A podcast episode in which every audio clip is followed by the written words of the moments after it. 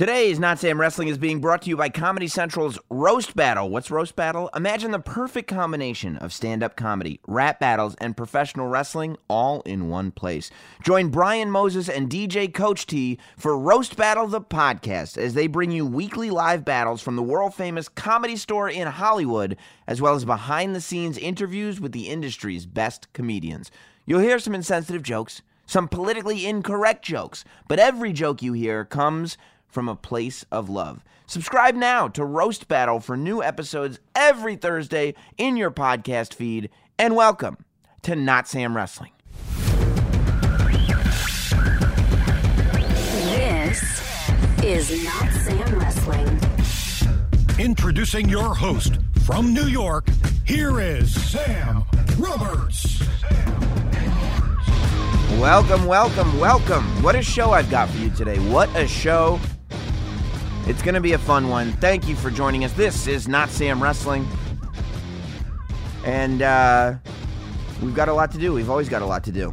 I was on um, Busted Open this week on SiriusXM. It's a show uh, my friend Dave LaGreca hosts it alongside Bully Ray on some days and Tommy Dreamer on some days and Mark Henry, the world's strongest man, on other days. Lots of talent on that show. Lots of talent. But the reason that I bring it up is because it got very controversial. Of course, uh, a couple of weeks ago, after my Bianca Belair comments on the NXT TakeOver pre-show, Mark Henry said that uh, uh, I owed her an apology for what I said.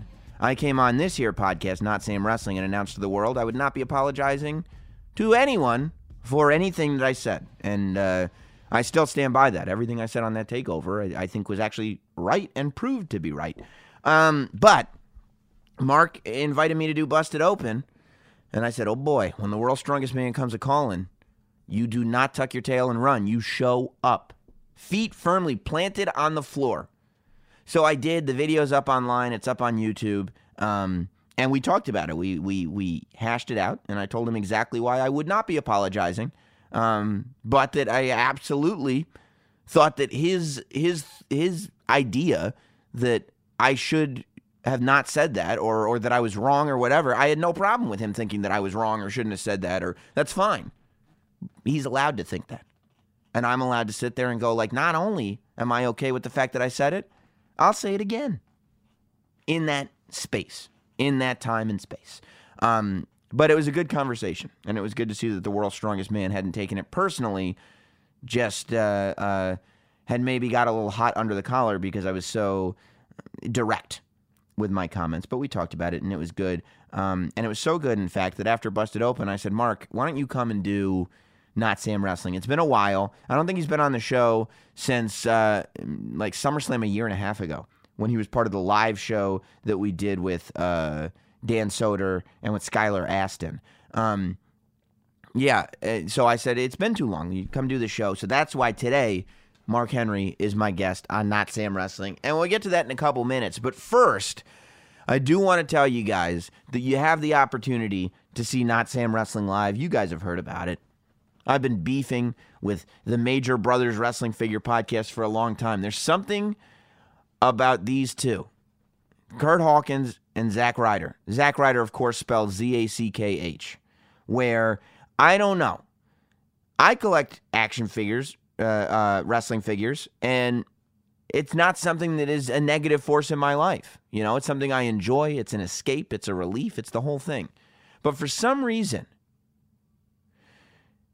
Zack Ryder and Curt Hawkins have made it a toxic force in their life where anybody who comes even close, if you are not a disciple of Curt Hawkins and Zack Ryder, if you're not just sitting there, just kissing their ass and sitting there and telling them that, oh, they're the greatest and they're the uh, Michael Jordan and Dwight Howard or whoever they are of wrestling figure collecting, as if that's a thing. If you're not sitting there abiding by the church of Zack Ryder and Curt Hawkins wrestling figure collections, which means that they are Jesus and the Virgin Mary, and I'll let you guess who's who. If you are not uh, uh, uh, agreeing with that, then you're an enemy in their eyes. You are a threat. It's like any cult leader. Cult leaders, when somebody comes along and says, uh, you know, this cult leader is full of baloney. You guys are all brainwashed. They go nuts. He's an enemy. Look at those Scientology documentaries. Excommunicated. We can't have him here. He's a destructive force. That's what the Major Brothers did to me. All I did was sit there and go like, "Look, I got my own collection." They started making fun of me. Then all of a sudden I pointed out, I don't even think the Major Brothers actually collect wrestling figures. All they do is sit there and buy figures on eBay. One minute, they're making fun of me for my collection. The next minute, they're spending the first uh, 45 minutes of their podcast announcing all the figures that they got their audience to rip that they ripped off their own audience for. And they're all figures that came out years ago that they should have had already. Oh, what do you mean? That came out years ago, but they they they, they should have bought them originally but they don't have them. Zack Ryder's buying Classic Superstars. What? Classic Superstars came out long enough ago that you should have them all, but not long enough ago that you would have played with them and ruined them. Anybody who's our age, I'm the same age as those guys. If you're buying full sets of Classic Superstars now, it's only because you didn't buy them then. There's no reason you would need replacements. And that's what Zack Ryder's doing. Because he didn't have the collection, because he's not a real collector. But we're going to hash out this beef once and for all at Caroline's on Broadway. You're going to be able to see us. It's not Sam Wrestling meets the Major Brothers, Zaka Ryder and Curt Hawkins live in New York City. Caroline's on Broadway. The whole thing is going down Wednesday night, 7:30 p.m., J- uh, February 27th. It's only a few weeks away. February 27th at 7:30 p.m. It's the battle of the century. It's the battle for uh, podcast supremacy. It's the Major Brothers versus the last professional broadcaster, Sam Roberts. Only one show leaves alive, and it's gonna be May. Not that hosky. Get your tickets now, carolines.com, to see the next big live event. Of course, if you're a uh, uh, on our Patreon page, patreon.com slash not Sam Wrestling, if you're a Not Sam shill that's a Hall of Fame level shill, you can get in for free. Just uh, hit me up and let me know, and I uh, I will hit you back. I promise you that. Let's get into it. Mark Henry is my guest this week on Not Sam Wrestling. As I said, uh, we talked on Busted Open all about the uh, uh, apology and, and why he wouldn't be getting one and why it wasn't anything. It wasn't a personal attack on him, but it just wasn't going to happen. Um, and so that's where we started in our conversation uh, this week for Not Sam Wrestling. But we branched out into a lot of things. We branched out into life. We heard about, uh, we found out Mark Henry's got a new role in WWE, um, which is really, really interesting, uh, and a whole lot of other stuff. He's a great guest, and he's my guest. This week on Not Sam Wrestling, it's the world's strongest man, Mark Henry. The Not Sam Wrestling interview. Figaro. Man, who knew the world's strongest man can sing too? Shit. Welcome back. Mark Henry is here. You know, I think a lot of people are going to be surprised at this because after uh, after that clip that went everywhere, after I said what I said on the NXT Takeover pre-show, I heard even you know I have a, a Discord room set up for the people who who follow the show on Patreon, and immediately it was like, oh no, oh no, Mark Henry's mad at Sam. This is not good for Sam. I wasn't mad. You're just voicing your opinion, I was just voicing my opinion. You Yeah. know, flexing the muscles. letting reminding everybody, just letting them know.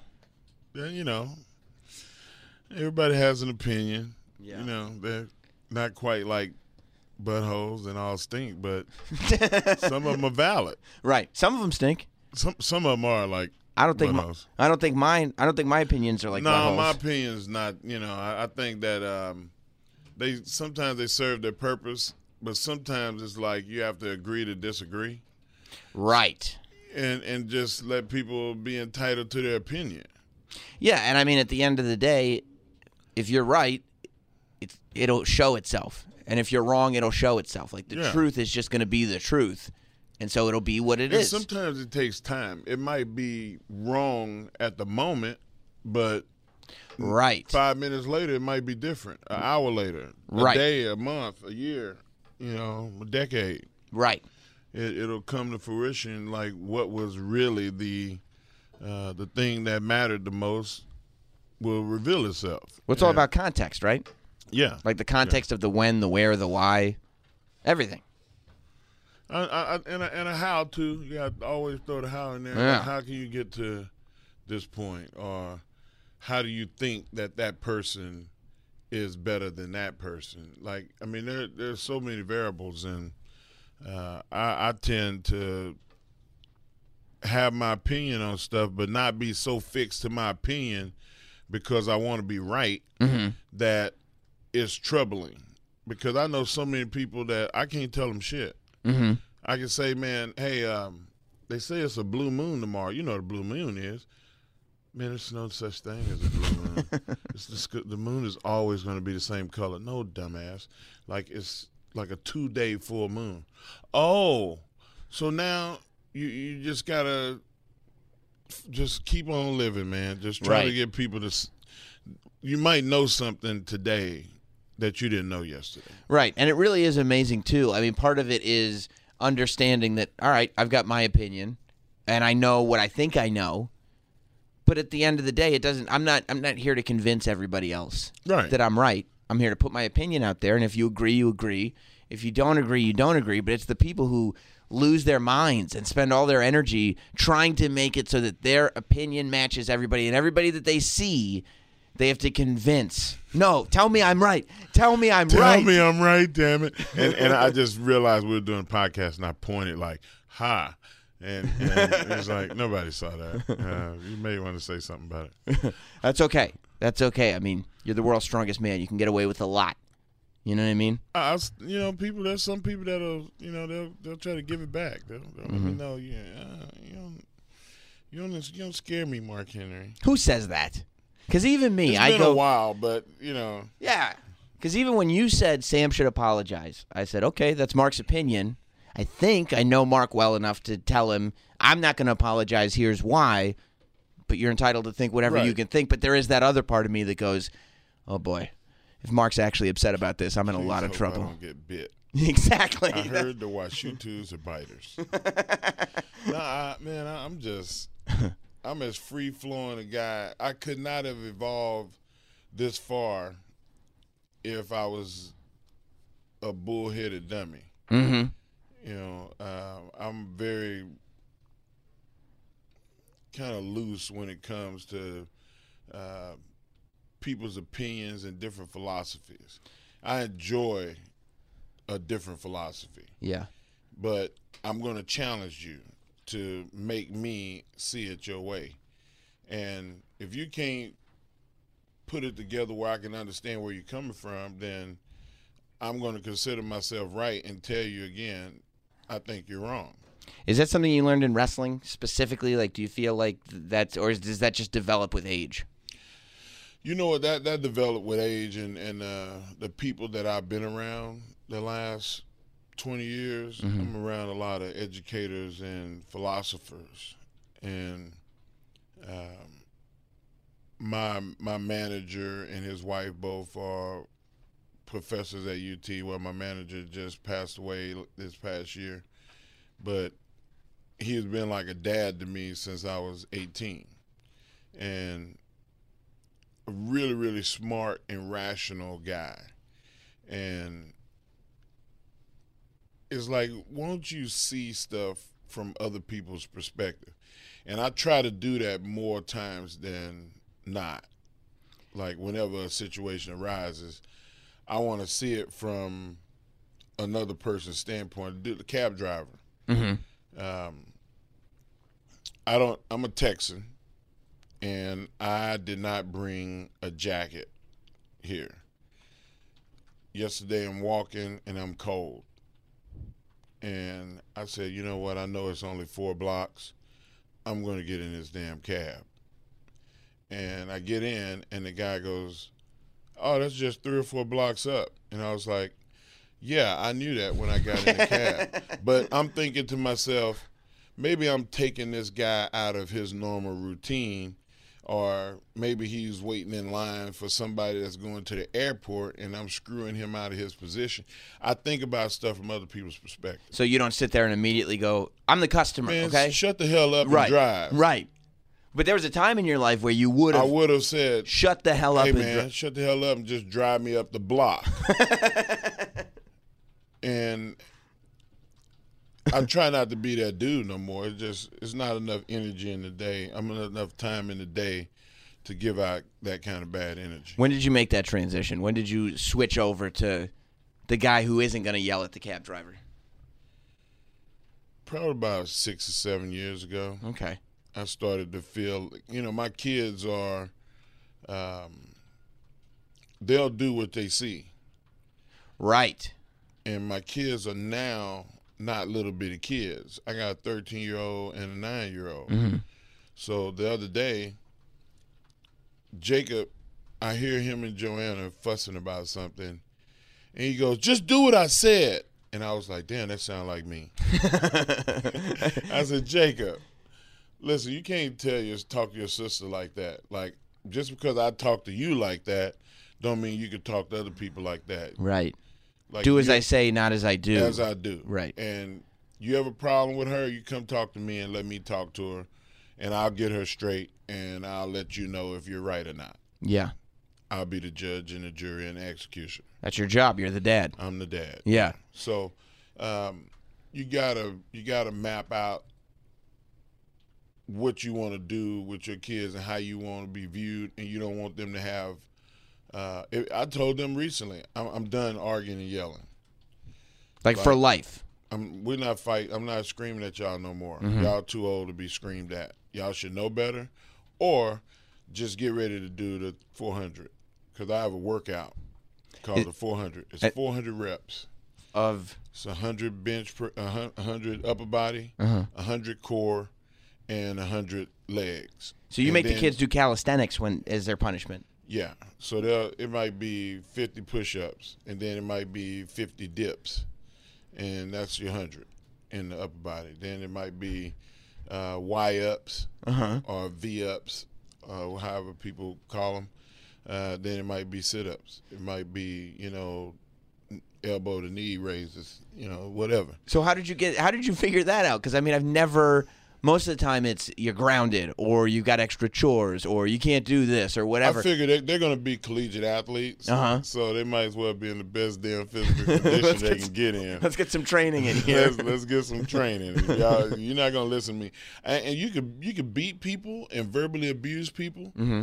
but nothing gets your attention like muscle soreness. right, and it stays. Like you go to the military. Yeah. You know why the military is more disciplined than anything else? Why? Because people are under physical duress, Mm-hmm.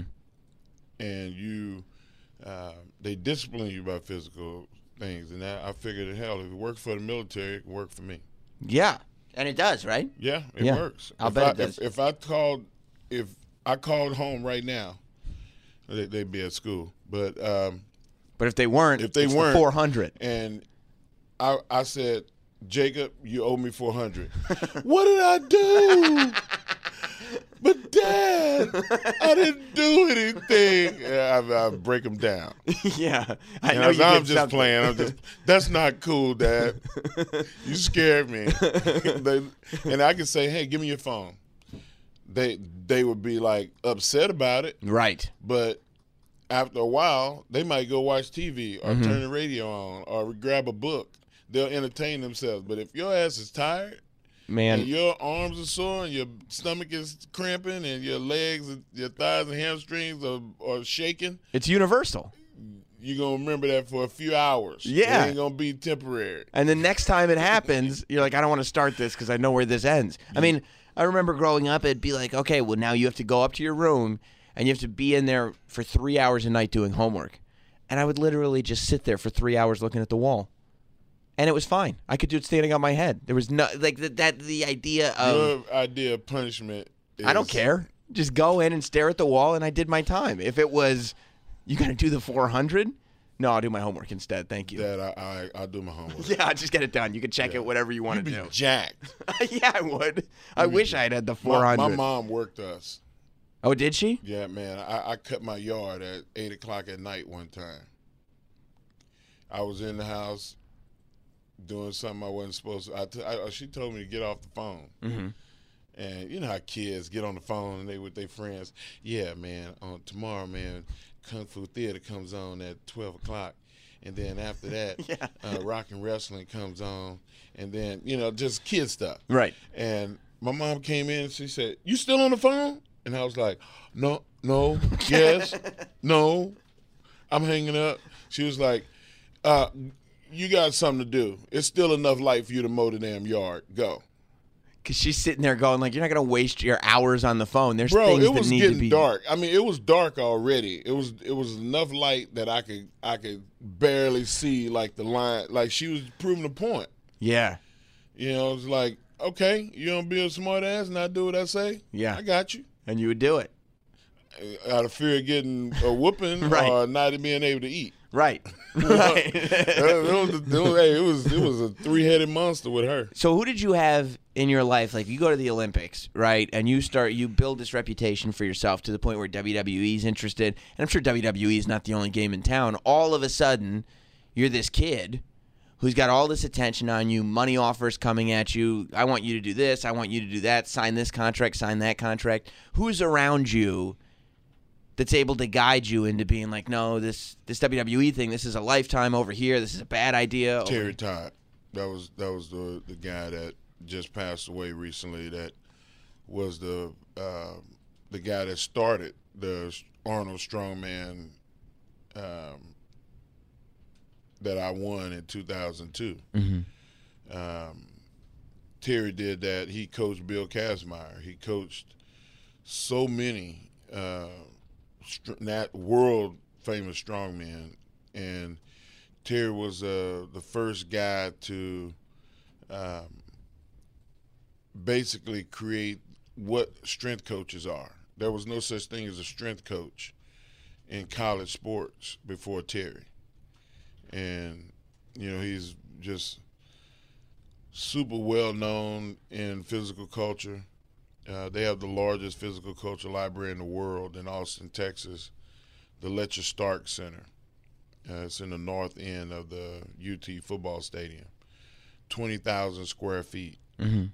And I mean, Jack Johnson's clothes and boxing gloves, Rocky Marciano stuff, uh, the Tom Landry archive. I, I begged him because I'm such a big cowboy fan. Like, he has the book that Tom Landry created the shotgun formation in and the plays. And I was like, Can I touch it? And he's like, No, you can't. touch it." like they have to get put on white gloves and they have to spray this treatment stuff so it don't mess with the page. You know what I'm saying? Right, so nothing dissolves. There's Yeah, no acid. crazy. There's no yeah.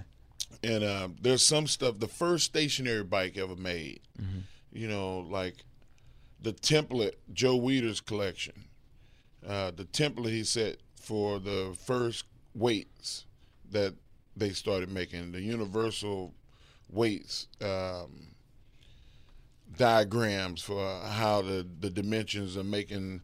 Um, the s- stacks, the weight stacks with the cable pulleys and stuff, like all of those diagrams and and um, stuff as inventions are in there. Wow. I mean, the I, I took Vince McMahon in there because uh, there's a section about wrestling, But he's also a bodybuilding guy too. I mean, and he, and he was you know, he likes all this stuff. too. Yeah. But there's a picture in there of Andre and Vince when he was young, sitting at a table with Andre and Vince's dad. Wow. and I I didn't tell him about it. I said, man, you gotta come check this library out when we, next time we're in Austin. And he was like, well, let's let's go. And I was like, all right. I was so excited, and we got in there and we started walking around. And Terry came out and said, hey, I'm gonna show you the wrestling area. And he took Vince down, and I just elbowed him, and I pointed, and he looked over there, and he just started crying. Really? Yeah, just broke him down Wow. and uh, he was like, "Man, thank you." Like that's that's the relationship that I have with Vince. It's a little different than I mean, that's like familial, yeah, it's, it's more than uh, boss employee. right?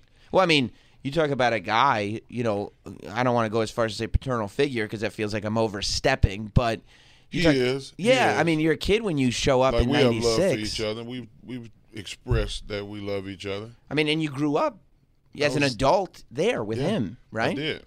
I did. There was a lot of immaturity in me that he kind of, you know, chiseled the rough pieces back and made smooth. Right.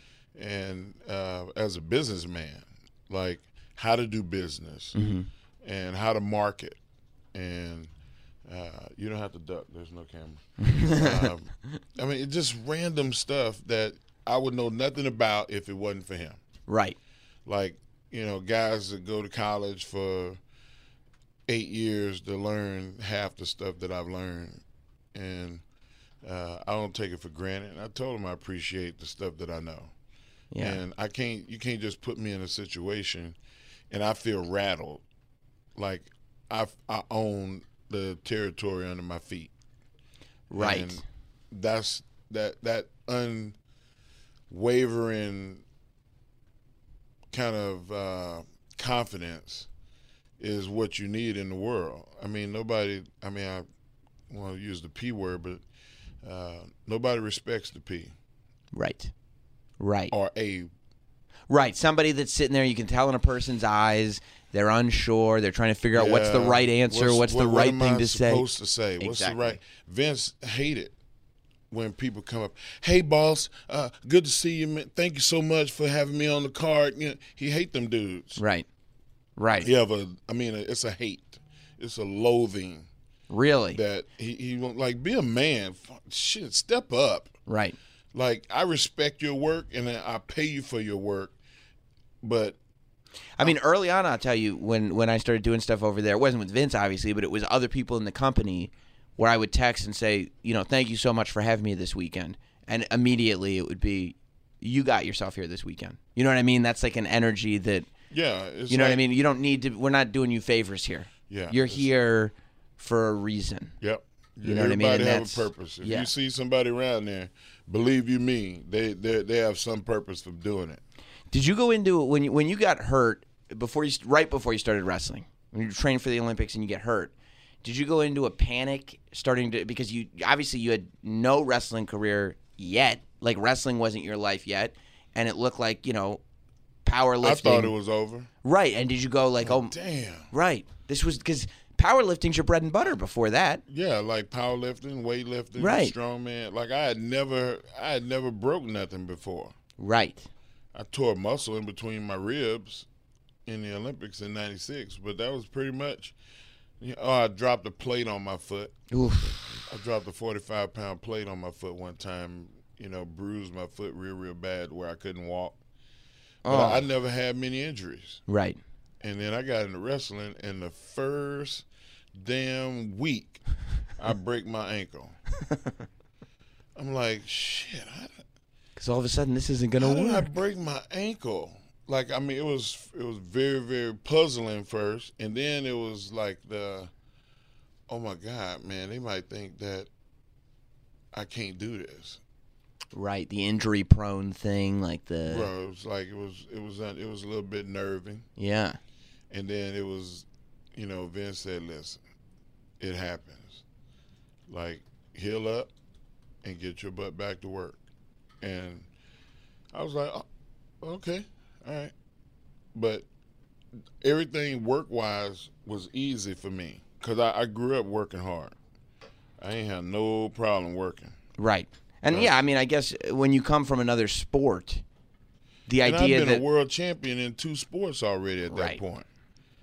I mean, over 15, 20,000 hours. right. So you already have this mindset of an elite athlete. What is it going to take for me to be good in wrestling? It might take me about three years of really focusing on that and nothing else. Mm-hmm. That's that's the way that I looked at it. And that's what you did. I, I just put it to put my nose to the grindstone and um, did my thing. That's what that's what I was supposed to do. I was thinking about you, you know, because I was reading all the rumors are out now about uh, who's going into the Hall of Fame this year, and and this is just the time of the year where names start to get introduced and that class starts to happen, and you had your big year uh, last year going into the Hall of Fame. That must be such a high, right? That's like the last accomplishment. You were the world champion. You did you, you I can't imagine that there's anything in wrestling that you didn't accomplish. You get into the Hall of Fame. When you realize now that the year's gone by and the new class is going in, and the cycle is just keeps moving. It, it, it repeats. Is there Like, anything in you that goes like, ah, man, like, when am I? I- I want to be able to do that again. I want to have another year. Or are you good? No, this wasn't my first Hall of Fame. Right. Like you know, I I never was like, oh, I'm working my life to get into the Hall of Fame. Nobody never goes into it. Um, you get to where you're like Brady, Mm-hmm. and people start going, "Oh, you're gonna be first ballot." Y'all, you won six championships. You've been the top. Uh, you're in the top five in statistical categories. You're going Right. like then you start thinking about it at the end.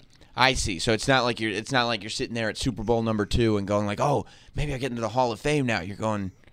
I just need to get to the next Yeah, you next game. Keep going. Yeah. the next game, and and um, you know, going into the uh, Silsbee Wall of Honor, and then going to the uh, Collegiate Sports Hall of Fame, then International Sports Hall of Fame, then the WWE Hall of Fame. Like time has fixed it to where um, I'm doing all the things that I'm supposed to be doing. Mm-hmm. It's just a matter of uh, just keep on living, Right. And finding new stuff so that finding you new keep. things to keep going, and um, that's where I am with my life. You know, it's just like I, I get to, um, I get to wake up every day and not try to top myself, but just to exist and keep going and not um, regress. Right. I, I see so many people, man. Like I wake up and I, I love Vince Young. Like you know, he was a UT great. You know, uh, guy I respect a lot, and Vince has had some issues, and I wish that I was around him more so I could help him focus. But like you know, I get I look at the news yesterday and he gets a DWI, a DUI. He's got one before. So I feel like it's my my job to call and and say, "Hey man, don't trip. I know you did some stuff. Take your lumps, but listen. The next time that you get in a situation where you feel like you got to get in your car, won't you call me? I just I sent a friend of mine the other day a Uber right. because he was so liquored up. He called me and said, "Mark, man, I'm drunk, man. Come get me. I'm downtown." I It was wasn't like, Pat "Man, McAfee, was it? no, it was another drunk. It was- he was like, "Man, come get me, man. It's like twelve thirty Uh-huh. in the morning." And I couldn't see myself rolling over telling my wife, I'm going to go pick up Chris. He's downtown drunk and take him home and come back. I, I was, I'm finna call him an Uber. And I called him an Uber. Right. I would have done that for him. Vince got an Uber account. Mm-hmm. Like, but you, some people need you. Like, athletes have stemmed from coaching. Right. And you always had somebody coaching you.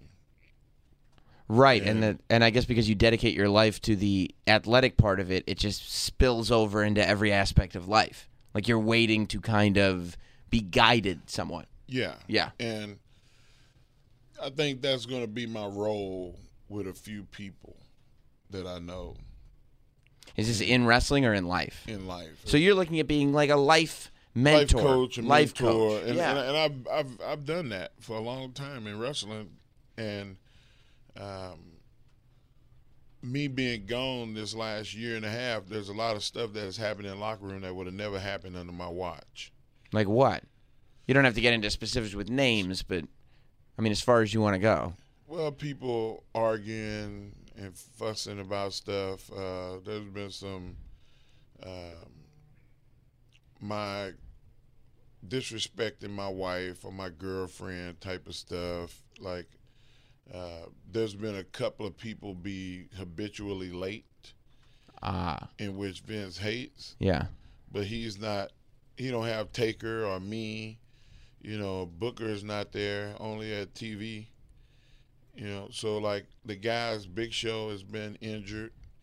So all the guys that hold people face to the fire is not there. Was was Roman that guy? Ro- Roman was kind of that guy. Kind of getting there. He was kind of getting there.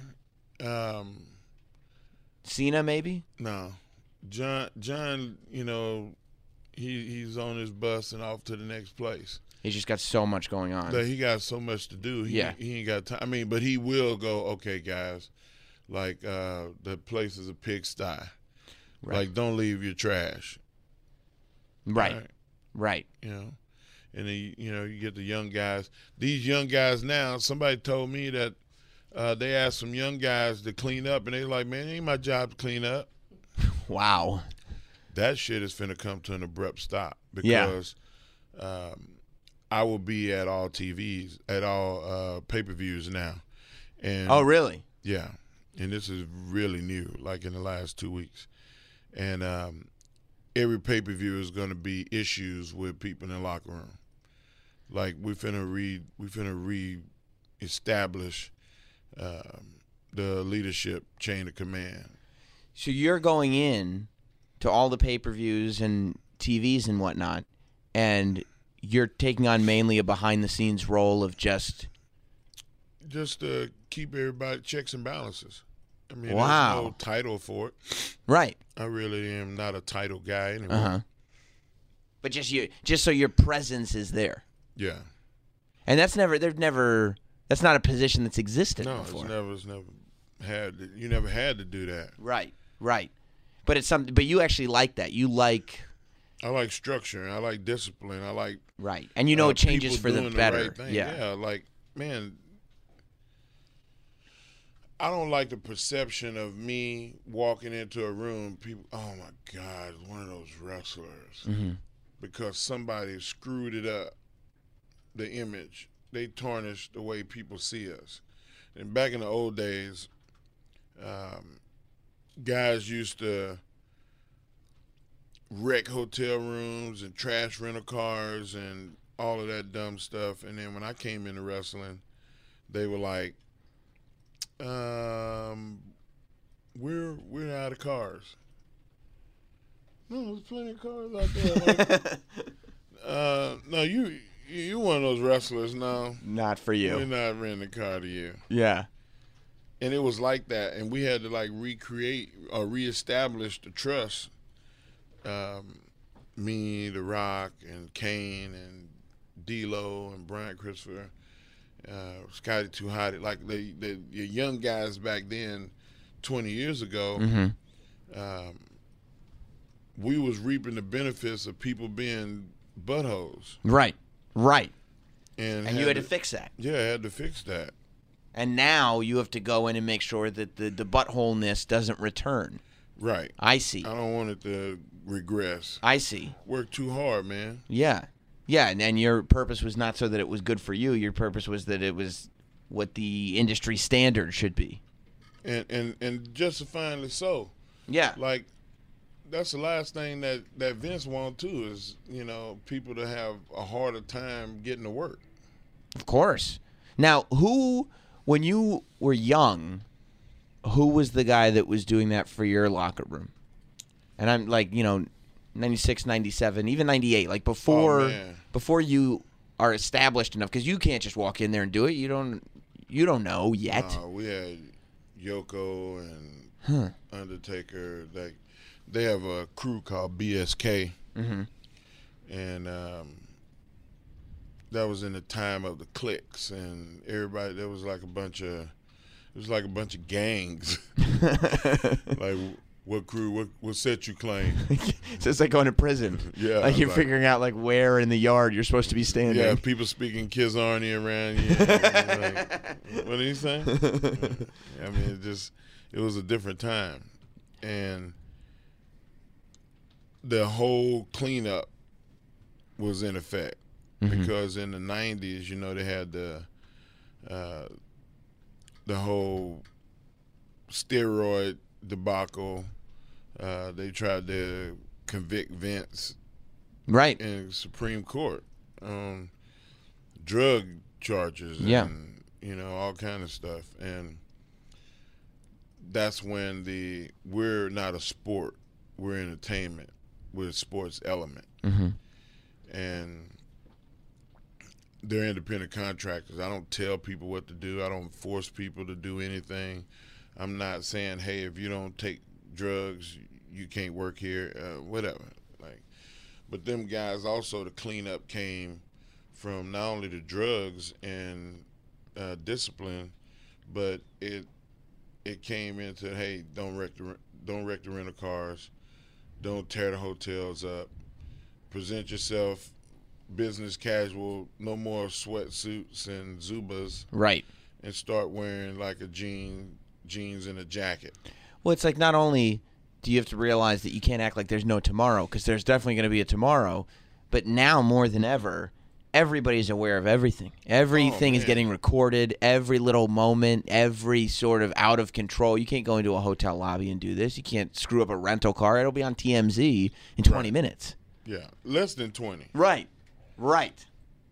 I mean, so we we had. I mean, man, it was just it was so many guys like the old guys that, um, you know, Owen was Owen Hart was one that, you know, I started riding with Owen because Owen wanted to always after the show go straight to the town. Some people like to stay in the town that they're in and party and then drive the next day. Mm-hmm. Well, I like to go straight to the hotel. Right. Like wherever if we got a three hour drive, let's just go and get it out of the way, wake up where we're supposed to be. Right. And um, so I, I I started to do that, and I I was learning from good role models. Mm-hmm. Everybody wasn't, you know. So um, they finally got it.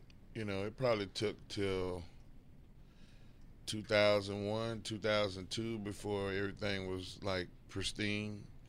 You could rent cars without being in trouble, getting looked at funny, and stay in hotels, and So people, people would actually go, "Oh man, it's good to see y'all again," right.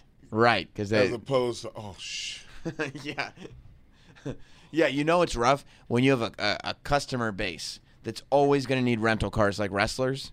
So that it should be a rental company's like a dream come true. Right. But, it the fact that wasn't. it's a nightmare is like, okay, this is on you guys because this could be really easy for them. So whose idea was this role for you? Was this something that you went to WWE and said, why don't you bring me into the pay per views and let me kind of I, I kept hearing too much negativity, and I'm like, like people were coming to you and going like, Mark, you wouldn't believe not, what's going not on just here. them, but you know, talent relations and Yeah. different people that I, I I'm friends with, and I'm like, well, do something about it, and they like, man, it's just. I'm like, listen, I'll do it. Like I will. I'll take the heat. Mm-hmm. Because one, I ain't scared of nobody whooping my ass. Right. And two, I've been there and done that enough that if I go to Vince and say, "Hey, he don't respect nothing. His ass need a fine," maybe he'll respect the fifteen hundred dollars being taken out of his check. Right. And if somebody comes to you and says, "Did you go tell Vince I need to find?" Damn straight, I did, Oh, okay, okay, and we'll do it again. right. The next time you late, it'll probably go up about two hundred bucks. Mm-hmm. So I suggest you get there early. That's the conversations that'll be had in the next year. Wow, I think that's cool, man. It's just respon You gotta be responsible. Yeah, Like I don't want the business to, to suffer because of one or two people not respecting it. and is part of your role also going to be kind of keeping an eye on who on the roster right now can develop into this guy that that Yeah, you are like who- definitely gonna try to empower some people. Right. To, um, people call used to call it the Stooges, and you can call me whatever you want to call me. right. But um, what you won't do is make the business look bad. Mm-hmm. Like I just, I just can't stand that. You know, it's just like, wow, you really want to, you know, Seth Rollins burn it down because you just feel like, hey, that's what I want to do. Right. Well, I mean, you know, there's a lot of people in sports and in entertainment, so you have to imagine it's double in sports entertainment. I heard it's pretty bad in entertainment. Like some of these actors and actresses. Well, uh, it's selfish, right? It's just like it's just my show. It's about me. Nobody's nobody cares about the industry. It's It's and I'm not talking about wrestling. I'm talking about show business. It's this idea of like, no, no, no. I'm here to get ahead for me, to get as much money as I can get, to get fame for me, and once I'm done, I don't care what's left. Yeah, scorch the earth. There's a lot. I I think in sports and entertainment and anything that is ego driven, like all this is, and anything that that is fame driven, like all this is. You find it a lot, man.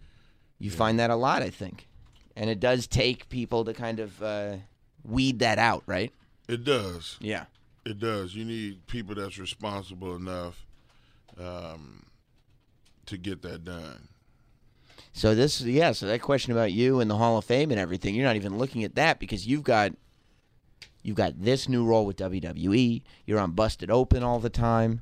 You know, two, three times a week. You're you're mentoring people outside of the business, just in life. Yeah, my personal business and you know having a family. You know, Yeah, people running- forget that. People forget that you gotta go home and be dad. Yeah.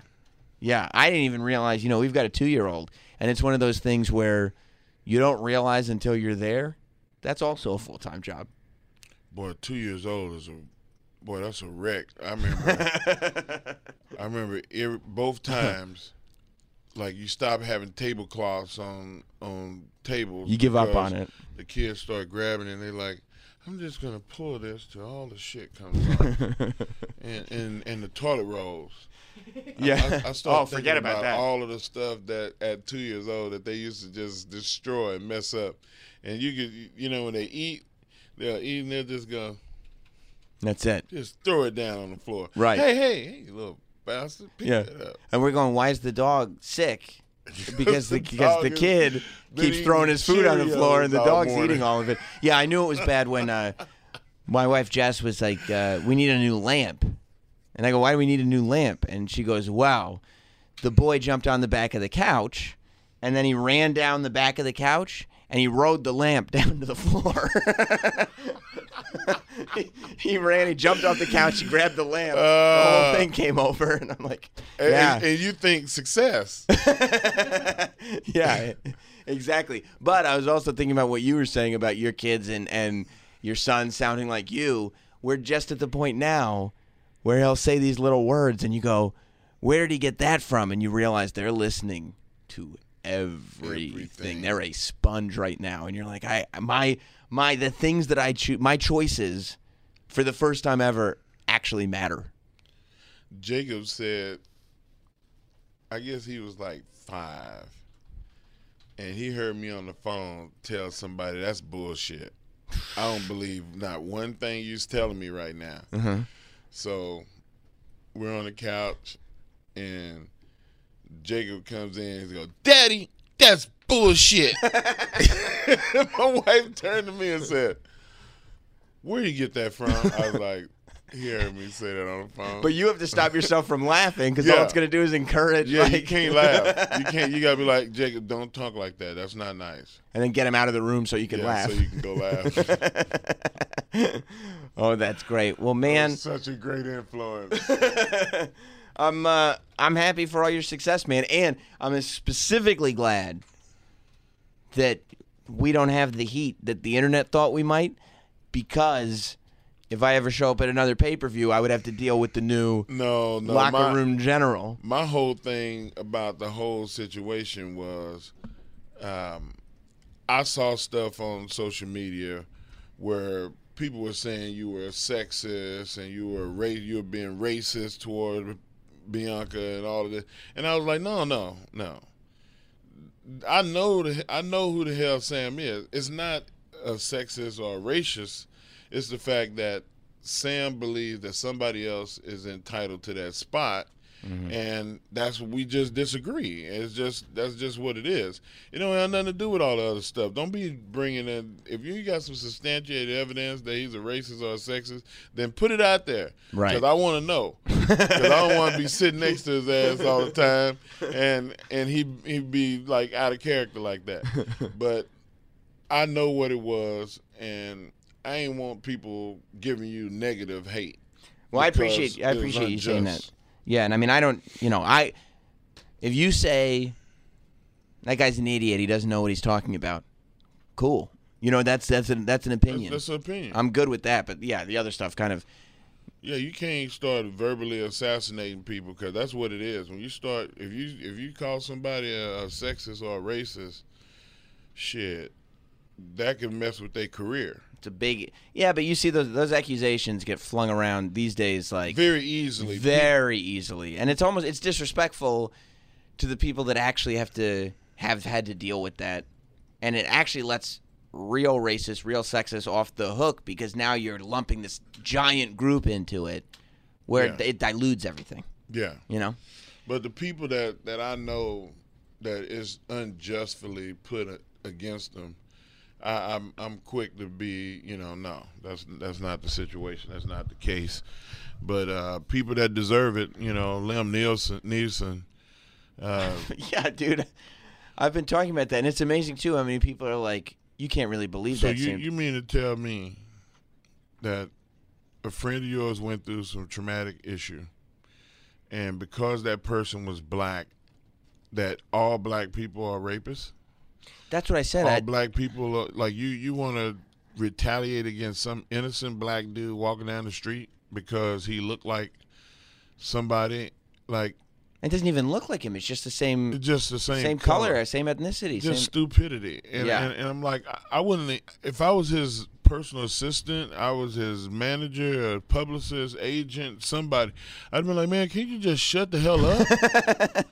like you, you killing, you killing me. yeah, yeah. They canceled his red carpet because they were like, we can't, we Just can't do this. I don't know what you're talking about. Yeah, you know, I, I and people go, well, when you're that angry. You don't know how you would react. And I'm sitting there going, I can imagine the anger part is fine, being angry and wanting revenge on something. But in my mind, I go, I want revenge on rapists. Like I don't, I wouldn't even like the the yeah, go race and, of the. go and start lobbying for harsher, crueler punishments for people that physically assault or verbally assault somebody. Right, right. You know, do something like that. Right. Don't don't don't make it a case where it's against a race of people. Right, it's it's crazy. Like that. eh, That's beyond ludicrous to me. I I, I think that um, he's he's what we call work yourself into a shoot. Mm-hmm. He's been in so many movies that were like that that he's subconsciously believing. I think some of that shit is made up. I don't believe that even really happened Uh-huh. because people that's like that, they just they do stuff to get attention, and I think he's a, a attention seeking. Mm-hmm. You know, and he's a spot picker because anybody that's willing to pick on somebody that have no idea what's coming to them, like that's not saying, hey, you need to prepare yourself. I'm upset with you, and we got an issue. Okay, you gonna sneak up on somebody and do something to somebody that don't know shit from Right, right, right. That's it's ridiculous. My But- God. Well, Mark Henry, we've learned a lot. I feel like always do with you. Uh, you can listen to Mark Henry on Busted Open. You can uh, follow Mark Henry on Twitter and everything. And uh, The Mark Henry on everything. the At Mark Henry The Mark Henry. across all forms of social media. And if you're uh, if you're living life incorrectly, I will find you. knock it off because Mark Henry's gonna Mark Henry's gonna make you do 400 right now. That's the Oh, last man. thing. That's the last thing that you want to do. You don't want it. No, thank you so much, man. Man, I appreciate you having me, man. Of course. Here is Sam Roberts. Thanks to the world's strongest, Mark Henry, for being a part of the show this week. Uh, super fun talking to that guy. I think it's I think it's a, a cool gig that he's got. I never would have thought of that. The idea that he's going to just be backstage, taking on a backstage role in WWE, just making sure that what is supposed to happen in the locker room happens in the locker room. It's amazing to watch guys evolve in this world of wrestling. And and I think that that's really one of the big things that WWE has evolved into. It's and you hear this when we talk to the Undisputed Era boys, all four of them here on the podcast. They were talking about how at the Performance Center, one of the things that they really learned was that there is a lifetime in in the wrestling business. That this isn't like okay, you get in while you can get in, and eventually the business leaves you behind. There is life outside of the ring still in the wrestling business if this is the thing that you're obsessed with, that you're passionate about. If you don't want to leave, there's stuff to do. And you see this, you know, uh, the hurricane just started with WWE. You could on Twitter and Instagram, he's posting photos from the gorilla position, which is awesome to see. Jeff Jarrett is back on Raw. I mean, how amazing is that to see Jeff Jarrett wrestling alongside the Road Dog being there? He was just on this podcast, and and and, and it was really cool. Last year when we talked to Jeff Jarrett, he was even off the air. We went upstairs and had some food, and he was like, his mind was blown about what was happening with him in Mexico at the time. That he was wrestling over there, like he was done wrestling, and his mind was blown. I I can't wait to be alone with my baby tonight. And I can't wait to get Jeff Jarrett back on this podcast. You know, I feel like we need to do two more shows with him. Last time Jeff was on, we basically covered his entire WWE, his first WCW, and then back to WWE run. But we still had his his major WCW run and TNA run to kind of cover in a second part. I was going to do another like two hour podcast with him to get all that information. But I feel like there's a whole nother show now based on what's happened in the last year since joining the WWE Hall of Fame and now showing up at the Royal Rumble and then wrestling Elias on Raw. I mean, what's that like? It's it's it's so crazy. And wrestling is crazy and wrestling is amazing. And it really is. I mean, that's that's the position that Mark Henry's in. This is a this is a lifetime dealio. He's he's finding a spot. Like that's not a job that existed. This idea that well, if there isn't necessarily a locker room general or whatever you want to call it, backstage, making sure that everybody kind of uh, does what is best for the business as a whole. Maybe it's not the worst idea in the world to hire somebody that used to do that to do it now. I mean, has that much changed that they can't do it? I'd love to get the perspective of some of the younger guys too. I mean, what what is that like to have Mark Henry around and being like, guys, this is what you need to do? Do they sit there and go like, ah, oh, it's good, you're right, Mark. Oh, that's that's good insight, or do they go like, get out of the way? You know, this is our time. I don't know. I'd love to get that perspective. I don't know who would be honest about it though. You know that that's a if if they're being if they don't feel it's the greatest idea in the world, it's probably one of the things that Mark Henry would te- probably teach you is if you don't think it's the greatest idea in the world, keep it to yourself because it's not going to help anybody. Uh, but we'll see. We'll see how that plays itself out. Speaking of playing itself out, you know, I told you uh, Caroline's February 27th, uh, I would be doing uh, the co branded live show not Sam Wrestling versus the Major Brothers Wrestling Figure Podcast at Caroline's on Broadway, New York City, February 27th, 7.30 p.m. Uh, Carolines.com to get tickets. Of course, there's uh, information posted on my social media, on Zack Ryder's social media, Curt Hawkins' social media. You can get there, and you should get there. Um, but also, I'll be a guest in Houston. If you're not going to be in New York, uh, a week next weekend. So this would be the Saturday before Elimination Chamber. I'll be in Houston and I'll be doing Booker T's live show. That was announced. So if you're going to be in Houston, check that out. Now, I don't know if I'm going to be doing anything else in Houston, quite frankly. I'm right now going to Houston to do Booker T's live show. Based on the way things are right now, I don't know, you know, if anything else is going to uh, happen while I'm in Houston, but uh, I will definitely be at Booker T's live show. So check that out if you're in the area. It'll be a good time. And speaking of a good time, let's have a good time right now with the state of wrestling. It's now time for this week's State of Wrestling. Yes, it is. Welcome, State of Wrestling time for Not Sam Wrestling. What is this? 224. I think it's uh I think it's our 30,015th episode. It's our 30,015th State of Wrestling.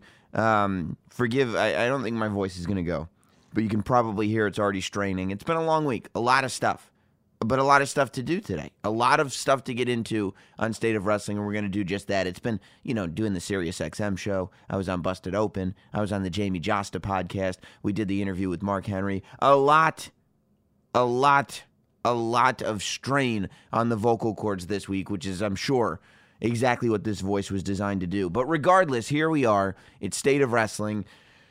And uh, you know what we do? We we knock out According to the last professional broadcaster, Sam Roberts, what are the top five stories this week in the world of professional wrestling. We count them down, and we start with number five. And number five is the Becky Lynch story. The Becky Lynch story that went through both Raw and SmackDown this week. Uh, you know, this Becky Lynch Ronda Rousey story is being heavily shown on WWE TV with a lot of buildup to WrestleMania. This makes me think, as I watch this, I believe, and maybe I'm being optimistic, I believe that the WWE is really planning on a one on one match between Ronda Rousey and Becky Lynch at WrestleMania in the main event slot. It's the only reason. I mean, think about the energy that's being put into this WrestleMania match. Even the Seth Rollins Brock Lesnar match does not have this kind of energy being put into it. And to me, that's because they realize look, this is a risk. This was probably not the original plan, but this is the best plan right now. We're going to go with it, but I think we're going to need to sell some people on it. Let's start this sell job, however, two months out. What is it? All of February, all of March. We're going to go all the way from Royal Rumble to WrestleMania selling you on this match and why it's going to be the match you think it's going to be. I think this is the only option for them. I think that it was uh, pretty clear coming off of Survivor Series that Becky Lynch versus Ronda Rousey was the match that everybody wanted to see at Survivor Series. It was the match that should have main evented Survivor Series. Becky Lynch got injured, and since that time, this match is only more desired by the WWE fans. Um, the question about adding Charlotte to the match, right? Now, there have been a lot of uh, uh, interactions between Charlotte and Becky Lynch. Charlotte is certainly not out of this story, but I would remind you that there are two pay per views between now and WrestleMania. There's Elimination Chamber, and I think Fastlane is happening in March. So I would imagine that there will be some kind of Becky Lynch Charlotte story within those two pay per views. If not at Elimination Chamber, then at Fastlane. Something that would determine whether or not Charlotte will have anything to do with this main event. But the fact that Becky Lynch and Ronda Rousey as a story is already being uh, pushed by WWE. The fact that we're already getting teased with this idea that Becky Lynch is worried about Triple H and Stephanie McMahon taking away her WrestleMania match you know, with this stuff of her not wanting to visit a doctor. That I don't think that they would tease us with the idea that we might not get this match if we weren't going to get this match. And I'll tell you why I don't think that Charlotte should be in this match. There's no doubt that Charlotte is, I guess, the linchpin, if that's the right term, of the WWE women's division. When it comes to the women's division, Charlotte is the standard bearer. She's the one. That said, Charlotte is on the list with John Cena, with Roman Reigns, with Hulk Hogan, really. The list of WWE superstars that will never have to worry about a lack of opportunity. We know, regardless of, oh, but it's the first time the women are main eventing WrestleMania. Understood. It's not going to be the last time women main event WrestleMania. It's certainly not going to be the last uh, big spot for a woman at WrestleMania. We know that Charlotte is going to get opportunity after opportunity after opportunity. Let's be honest. There is absolutely no guarantee that Becky Lynch will ever have an opportunity this big again. Could you see? Do you? One possibility is that Becky Lynch is a main star and maintains her stardom for years and years and years to come. Sure. But isn't there a possibility that Becky Lynch is allowed her moment and then kind of drifts back away? And the only reason I say that is because she wasn't supposed to have the moment to begin with. She wasn't the the the picture that the WWE had painted for their women's division. A year ago, when Ronda Rousey had her first match, is when people started talking about Charlotte versus Ronda Rousey at WrestleMania. Between then and now, something truly organic happened, which put Becky Lynch in the position where WWE fans wanted to see her get this big moment and not Charlotte. Adding Charlotte to the match would give Charlotte an opportunity, but it would give Charlotte an opportunity that she is going to get over and over and over and over again. Charlotte will be able to have a big WrestleMania match for as long as she can stay healthy. As long as Charlotte is competing, you know she's not going to have any trouble getting a big time WrestleMania match. She got one last year. She got the crowning moment as the first when when they when they brought back the women's championship. She got that WrestleMania moment. She got the Asuka match at WrestleMania. She beat the undefeated streak, right? First women's champion after the Divas movement. First woman to defeat Asuka, both at WrestleMania. While all that was going on, Becky Lynch was losing a battle royal at the WrestleMania pre show last year. Losing a battle royal at the WrestleMania pre show last year. She was an asterisk last year, meaning, oh yeah, Becky Lynch was there too, technically. How many WrestleManias has Becky Lynch competed at? Well, technically, I guess she competed at last year, but it was the kickoff show, and it was a battle royal, and she didn't come close to winning. This year, she's got the opportunity to main event. Will she have that same opportunity next year? I don't know. But to add Charlotte to this match dilutes the specialness of what Becky Lynch has built. To add Charlotte to this match makes it less special that Becky Lynch is there. And while it would be a feather in the cap of Charlotte, by the time she's done, her she's gonna look like a her hat's gonna look like a peacock. She's gonna have so many feathers in it. How many feathers is Becky Lynch gonna have? That remains to be seen. We can't predict that, but we can predict what's gonna happen with Charlotte, and that's why I don't think Charlotte should be anywhere near anywhere near this Becky Lynch Ronda Rousey match. In fact, I think we should tease it. I think she should get the opportunity since all she gets is opportunities, why not give her another opportunity to get the match, uh, to, to be put in the match? But I think she should lose that opportunity. I think it might be refreshing to see Charlotte finally lose an opportunity. And if Charlotte, let's be honest, isn't in the Ronda Rousey match, she's going to get another great match at WrestleMania. Put her in there with Asuka again. I think that's the match that people want to see anyway. Build Asuka, build Asuka, build Asuka and have her maybe even have Charlotte lose to Asuka this year at WrestleMania. Charlotte can afford the loss. Can Asuka afford another loss? Probably uh, it'd be tough. Maybe not. Charlotte can afford the loss, and I, I think this is the way to go. Now, let's talk about the way the Becky Lynch story played out on Raw. Of course, on Raw, coming in with the bum knee, although I'm not sure which knee is hurt. You know, if you look at Royal Rumble and you look at Raw and you look at SmackDown, I don't know which one of Becky Lynch's knees is hurt. However, she says one of them's hurt. She don't want to go to the doctor. So Stephanie says either go to the doctor or we can't let you wrestle. She goes, I'm not going to the doctor. Becky says, uh, Becky says, I'm not going to the doctor. Stephanie says, well, then you can't wrestle. Becky Lynch knocks her out. Now, realistically, if I'm Ronda Rousey watching that match or or or or, or that beatdown, Becky Lynch couldn't get the disarm her, the armbar onto Stephanie McMahon because she was too injured. If she can't put that move on Stephanie McMahon, I don't think she's in any shape to go to WrestleMania and fight Ronda Rousey. But I also don't understand why Becky Lynch wouldn't just go to the doctor. It's like maybe the doctor's going to say that you can't wrestle at WrestleMania. But if the doctor doesn't say you can wrestle at WrestleMania, you can't wrestle at WrestleMania. The result is exactly the same. So I don't know where your wiggle room is.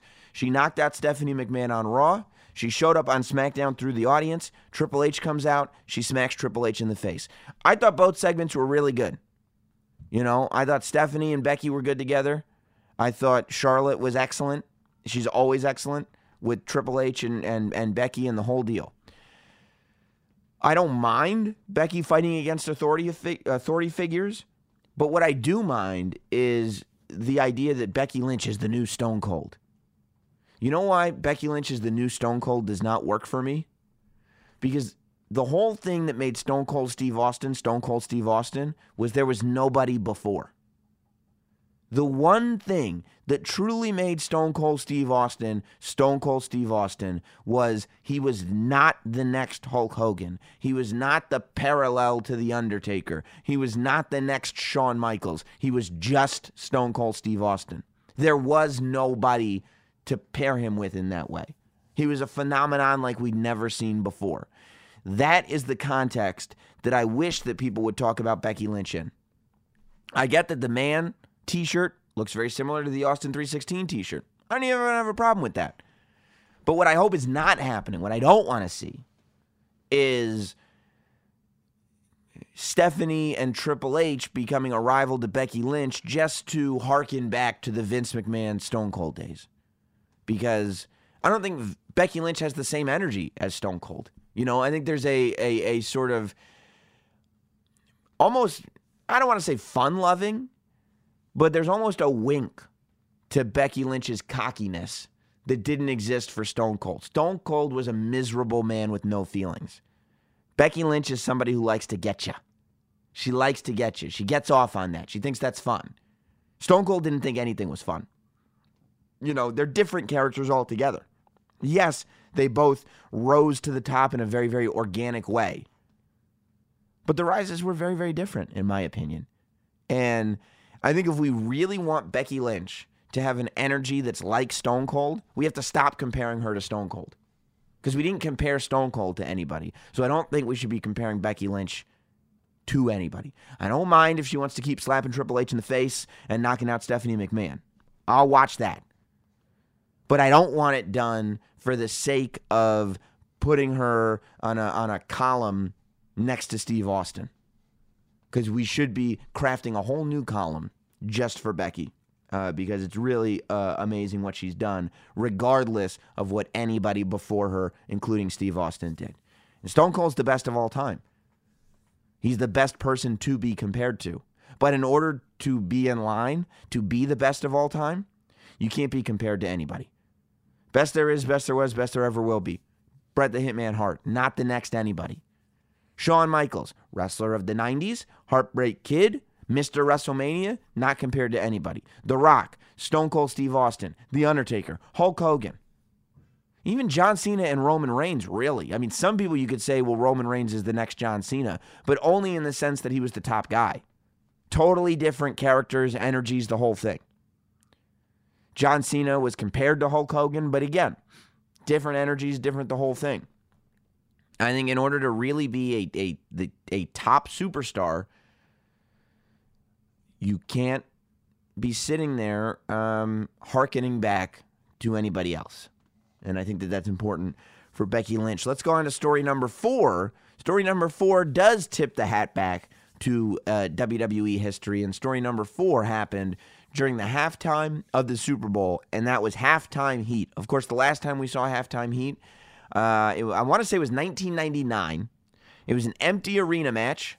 The Rock versus Mankind with the WWE Championship on the line. The Rock ends up losing the match with the help of Mankind using a forklift to pin the Brahma Bull. Um, it was a concept that I, I, I think was really remembered fondly. I think it's a tough thing to do. You know, back then it was done on MTV because that's where Sunday Night Heat was on. And Sunday Night Heat had the 7 p.m. to 8 p.m. time slot. And they worked out a deal where they did a regular episode of Sunday Night Heat, but it was taped, obviously. And they did it in such a way that the minute the Super Bowl went to halftime, they would be able to jump on and show this empty arena match, and it would be halftime heat. Um, it wasn't live, so it was a whole. It was a different deal.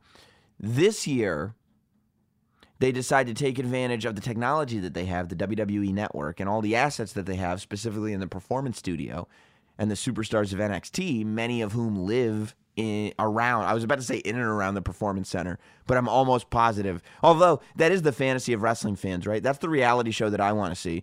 Ah, the Undisputed Era and the Velveteen Dream, they all just live in the Performance Center. Of course, it's WWE. I wish that they, like back in the day, they probably would have told people that. If this were still the early, if this was still 1992, when all those episodes of WWE Superstars were on, they'd be like, well, of course. Hulk Hogan and the Ultimate Warrior, they share a room in the Performance Center. That's where they live. They're WWE superstars. Imagine if they had a performance center for Hulk Hogan's Rock and Wrestling, the cartoon show.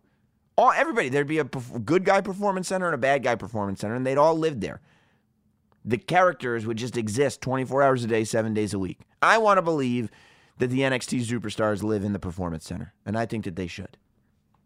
But we went live from the Performance Center on the WWE Network as well as throughout WWE's social media. You have to believe that for these guys performing, this is one of the biggest televised audiences that they've ever had. I mean, they did such a good job of promoting it. I saw it on the top of Twitter um, all afternoon leading up to it. And the minute that halftime heat went on the air, if you were on Twitter, you could just click the video. You could watch it live on Twitter. You could watch it live on WWE's YouTube, on WWE's Facebook. You could, of course, I watched it on the WWE Network as I was doing my own show uh, on my YouTube channel, YouTube slash Not Sam. Um, and I thought it was it was exactly what it should have been. They they did they had Vic Joseph and Shawn Michaels doing commentary. They did a great job. Vic Joseph is amazing. And it was great to see Shawn Michaels put that headset on. I mean, decades removed, I think, from the last time he did it. Um, but if anybody knows the story of these guys, it's Shawn Michaels. If anybody knows how to portray the superstars of NXT, it's Shawn Michaels. And there was no doubt that on one end, they wanted to sell people on this concept of halftime heat and look at the look at the content that the WWE brand offers. But on another end, they went, wait a minute, and I think I'm sure Shawn Michaels and Triple H had a lot of thought put into this. Um, wait a second. This is an amazing opportunity to be a commercial for NXT. You have to imagine that there are far more people watching this show than watch NXT TV. Probably more people watching than watch TakeOver, only because it was shown way beyond just the WWE network. Uh, of course, it was a six man tag. It was Gargano, Ciampa, and Adam Cole versus Velveteen Dream, um, Ricochet, and uh, uh, uh, uh, Aleister Black. The Performance Center, I mean, for any of you that have seen the Performance Center before, it looked completely different. There's a video on the Performance Center YouTube channel where they go over everything that they did to the to the building itself. But man, did they turn the inside? They turned it inside out. It looked very similar to Full Sail. And the way they usually have it set up, I mean, they they so the Performance Center has like something like I think seven rings, all laid out. It's like this this really nice uh, warehouse kind of environment where there are seven rings laid out, and then there's a small, sort of not like small, but smaller than what they use on TV curtain and ramp with lighting, like a lighting rig on it, so people can practice entrances and promos and whatnot. If you watch uh, Breaking Ground from 2015 on the WWE Network, the reality show, you can see the the entrance ramp where they do promo class and whatnot. Of course, there's the gym attached to it uh, under that performance center sign with the glass and everything. Um, but it's it's not. There's space to walk and everything, but they clearly moved everything out they darkened everything. They put curtains up over everything. Uh, the ramp and the entranceway, that was not the practice entranceway. I figured that they would just make this easy.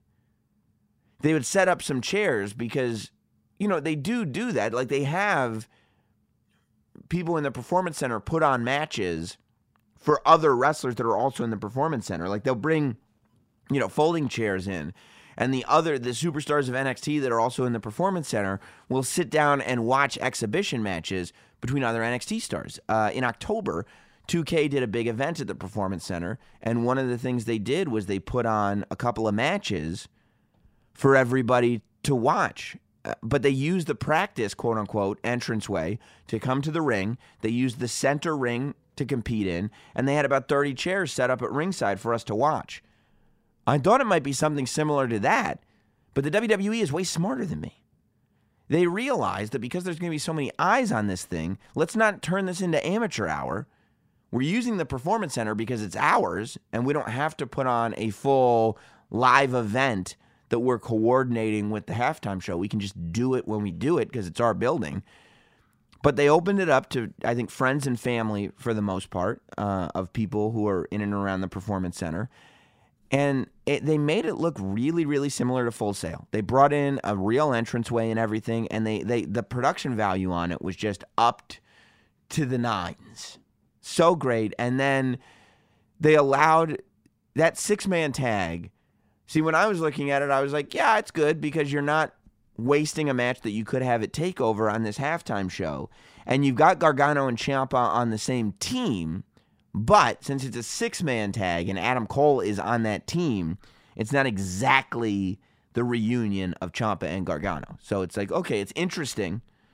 And it follows up the brawl that happened at the end of TakeOver, but you're not showing your hand too much, if that makes sense. But what I didn't realize was that six man tag was going to allow all six men to show off what they can do. Every man in that match had a couple of moments to really show the audience at home this is who Tommaso Ciampa is. This is who the Velveteen Dream is. And I loved the Velveteen Dream's commitment to what it was coming out in the football pants with the jersey and everything. Every, I mean, you know, I don't need to tell you, but this Velveteen Dream is just something incredible. Uh, you know, seeing, you know, there's the video of Ricochet and the Velveteen Dream going, yeah, yeah, yeah, and Aleister Black just walks through them silently, and and then you know we get a couple moments in the match to see who Aleister Black is. If you had never seen NXT before, I feel like watching Halftime Heat is going to make you a fan. I didn't hear one negative thing about the show. I thought it was terrific, and I really think that you're going to make some new NXT fans with it. I think it's something that WWE should do every year. I don't know what the cost is, but it seems like it's worth it. You know, for for the value that they got in return for it, it seems like a worthwhile endeavor to to do this thing. I thought it was just really really cool. Speaking of NXT, we move on to story number 3 and that is the name change for Heavy Machinery. It was I think uh, really brought to light by Big E who uh, he tweeted out photos of Tucker Knight and Otis Dozovic of course, from the uh, uh, uh, heavy machinery. And he said, Welcome to the club because on these photos of them on the main roster now, which, by the way, I think they've been doing really, really good. I think WWE is doing a really good job of showing who those characters are and why this isn't just sort of a, you know, you run the risk if you're just doing heavy machinery, right? And it's just a couple of big guys wearing trunks that look like road signs you kind of run the risk of uh, making them feel like WCW jobbers, right? But because you're showing those personalities, especially on on Otis, and really showing who this guy is and why the NXT fans fell in love with him and why, you know, stakes and weights and and, and everything. You know, I, I think that they're doing a really good job of making this a team that fans are to get behind. And and I think right now, fans love a tag team. They love a, a unit tag team, not a tag team that's two people brought together. But they love the idea of heavy machinery. They're a team. The revival, a team. You know, they don't they don't exist separate.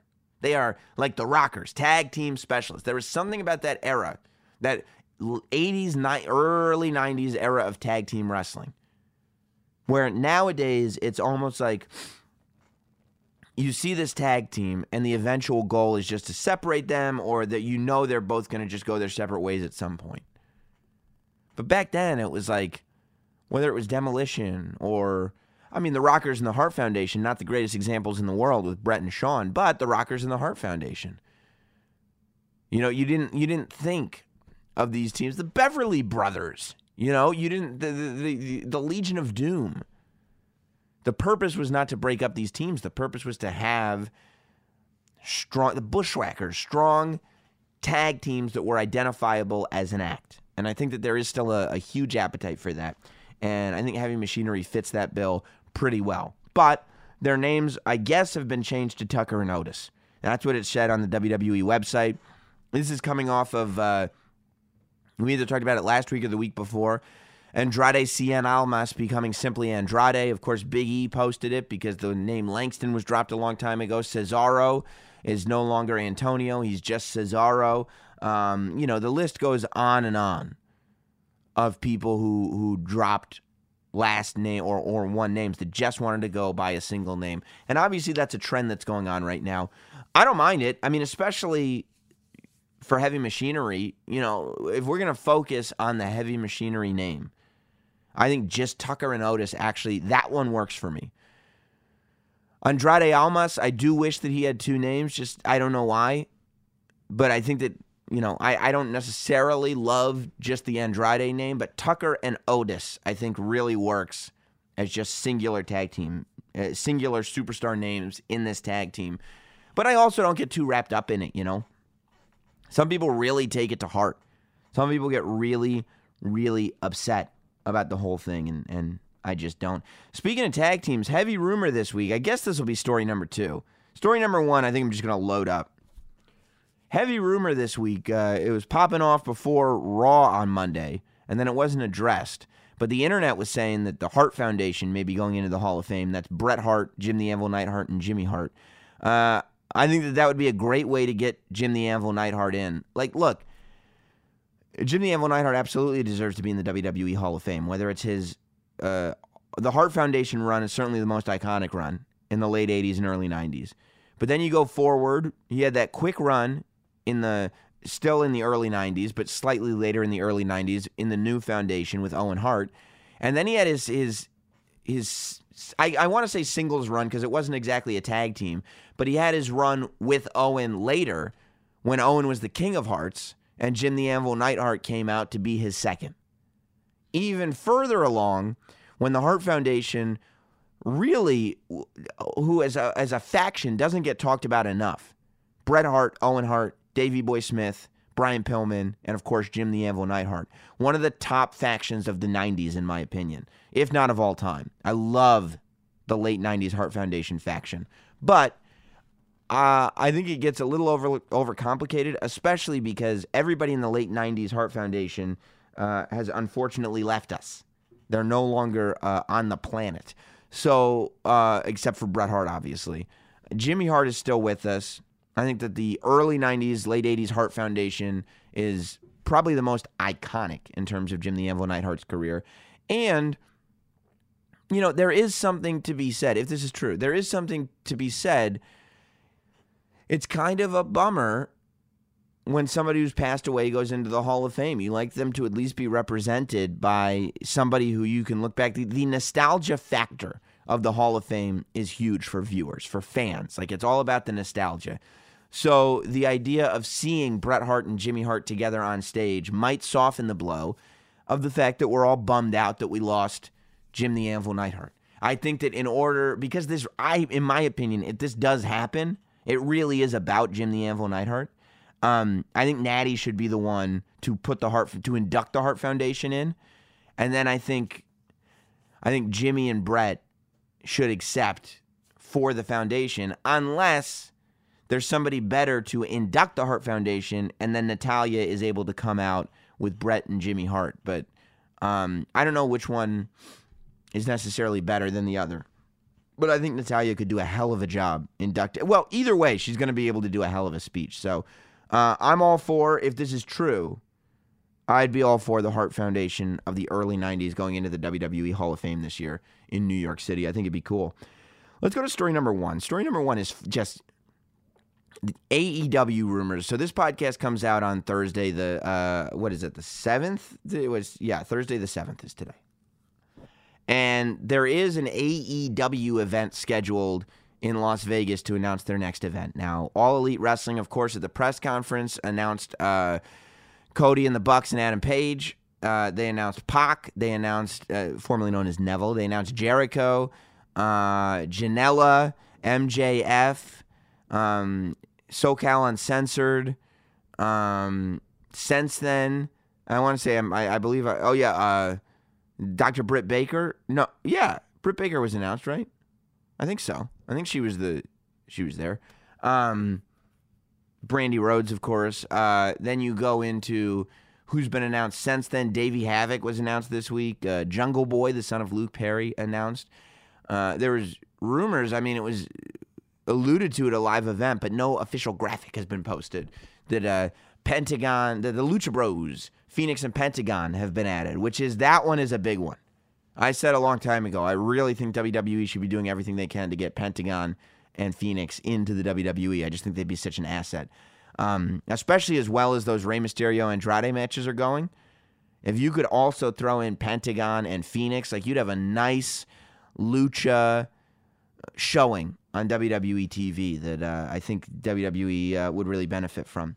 But mm-mm, you look at it, and uh, uh, the rumors that have been spilling out about AEW this week. The first one, and we can go in order of do we buy it or don't we buy it. Of course, the conversation continues. Is Dean Ambrose leaving WWE for real, for real? And is he going to AEW? You know, based on what we saw on Raw, first of all, I don't know if he's got some kind of senioritis and it's really affecting him well, but Ambrose's performance on Raw, the last two weeks have been two of his best performances in years on the microphone. I mean, just like incredible. I don't know if he's laying it all out because he's only got however many weeks left or if something else is afoot. I don't know what's going on, but it's just really, really good stuff. The fact that he lost clean to EC3 makes me believe that, okay, maybe they're giving him some shine on the way out, but on the way out, he's going to be putting some people over. Unless they're building to something else. I really, I really don't know. Um, but is he going to AEW? Possible. Dean Ambrose on my list gets a possible. The next one, Finn Balor. We got two coming from social media. Finn Balor, uh, over the past couple days, has posted pictures with Chris Jericho, has posted pictures with Pac, has posted uh, a, a few photos with AEW peeps, making people wonder, hmm, hmm, is Finn Balor trying to tell us something? I think that Finn Balor is trying to tell us that he likes trolling people. Finn Balor has played his social media games for a long time. I don't see Finn Balor going anywhere. I think he just likes to get. I think Finn Balor likes to use his social media to get people all riled up. He, I think he thinks it's funny, and I think that's what he's doing here. So uh, uh, I love it. I hope he does it forever. I don't think he's going anywhere. I think he's WWE for keeps. Uh, the next one on social media The Undertaker.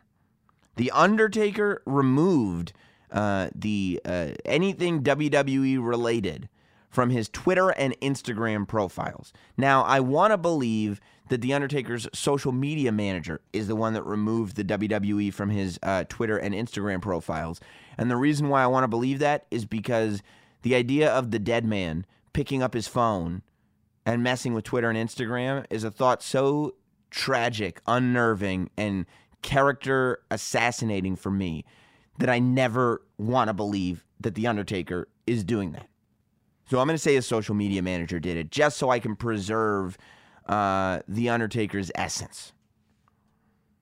But he removed all WWE references from his Twitter and from his Instagram.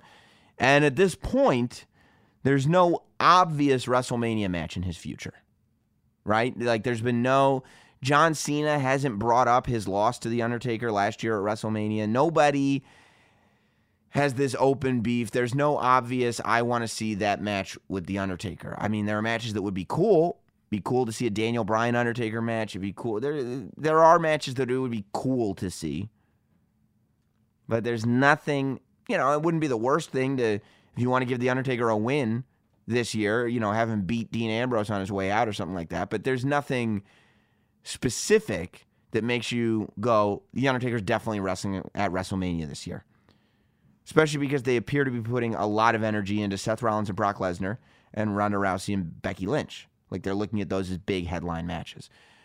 So the question is is The Undertaker all elite wrestling bound? And uh, that question is brought up as another rumor hits where AEW is saying, uh, I don't know if AEW is officially saying this or it's just leaked information, leaked, quote unquote, that uh, there is a, a big time WWE superstar that has been made a huge offer to come to AEW. First and foremost, like, let's have a lesson in contract law. No contracted WWE superstar has been made a giant offer to go to AEW. That would be illegal. That would be contract tampering. In 2019, nobody's doing that. Nobody's taking that risk. So I don't believe for a second that anybody has gotten an official big money offer. You know, just because why would AEW put themselves in such a stupid position this early in the game? But that's not to say that there is an interest and in the wrestling business what they say is information travels quickly. So, um is the Undertaker that man? Took WWE out of his Twitter profile. He's open to bookings. There's an email that you can email to book him. Here's what I think. The Undertaker is ready to go on the the autograph convention circuit. He's ready to make some money, sign in some photos for the fans, and that's what this is all about. He wants the world to know that he is allowed to do stuff that the WWE is not involved with so that he can make his money. But when I say stuff, I mean signings, conventions, maybe, you know, speaking events, things like that. I don't think that this is his way of reaching out and saying, I'm ready to wrestle somewhere else. I can't for the life of me believe that at this point in The Undertaker's career, he would want to go to another company. I don't see what the upside for it would be in any way, shape, or form. I don't know how much money you would have to give The Undertaker at this point to do that. I mean, look, does he need the money? No. $10 million? Who's going to say no to that? But I don't think they're giving him $10 million for a match. And quite honestly, you know, if The Undertaker were to pop up in AEW, it would be interesting, I guess.